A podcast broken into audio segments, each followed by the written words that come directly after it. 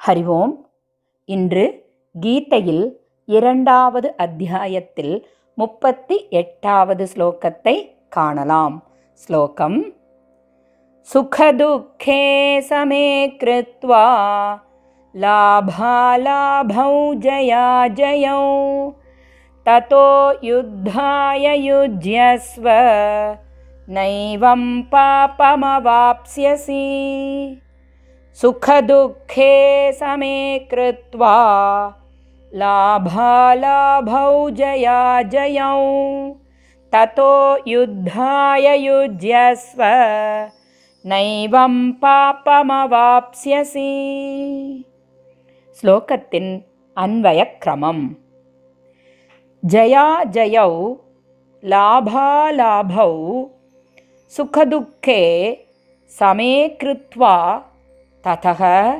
யுத்தாய யுஜ்யஸ்வ ஏவம் பாபம் ந அவாப்ஸ்யசி ஸ்லோகத்தின் பாவார்த்தம் வெற்றி தோல்வி நன்மை தீமை இன்ப துன்பங்கள் இவற்றை சமமாக நினைத்து பின்னர் போரில் ஈடுபடு இம்மாதிரி போர் புரிவதால் நீ பாபத்தை அடையமாட்டாய். ஸ்லோகத்தின் தாத்பரியம். முந்தைய ஸ்லோகத்தில் வாழ்க்கையில் செய்ய வேண்டிய கடமைகளையும் எதிர்கொள்ள வேண்டிய சவால்களையும் ஏற்றுக்கொண்டு செயல் புரிய வேண்டும் என்று கூறிய பகவான் அதனால் விளையும் இன்பத் துன்பங்களை நடுநிலையிலிருந்து சமமாக பாவித்தல் அவசியம் என்பதனை இங்கு விளக்குகின்றார். ஹே அர்ஜுனா போரில் வெற்றியோ தோல்வியோ ஏற்படும். அதன் விளைவு நன்மை தீமை என்பன. இந்த நன்மை தீமையின் பலன் இன்பமும் துன்பமும் ஆகும். இவ்வாறான இருமைகள் ஒரு வீரனை பாதிக்கக்கூடாது.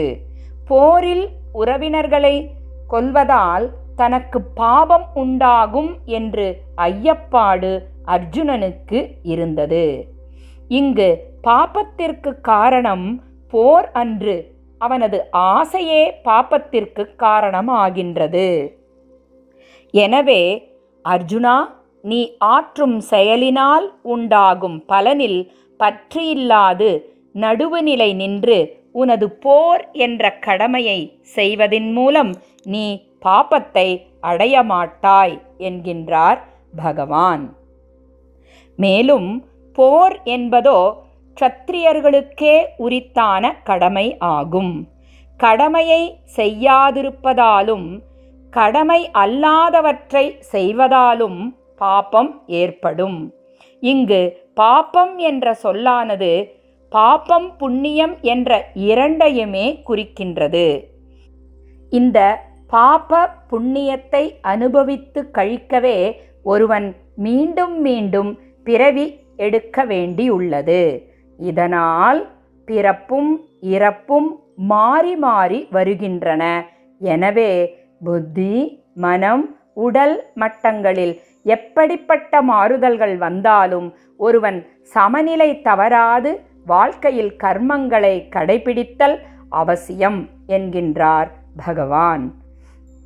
மேலும் ஒருவன் தான் எண்ணிய பலனை எதிர்பார்த்து அந்த பலனை அடைவதற்கு செய்ய வேண்டிய கர்மத்தை சுறுசுறுப்புடனும் உற்சாகத்துடனும் ஈடுபாட்டுடனும் ஸ்ரத்தையுடனும் எவ்வாறு செய்கின்றானோ அவ்வாறே பலனை எதிர்பாராது நிஷ்காமமாக கர்மத்தை செய்யும் பொழுதும் அதே ஈடுபாட்டுடனும் ஸ்ரத்தையுடனும் செய்தல் அவசியம் ஆகின்றது.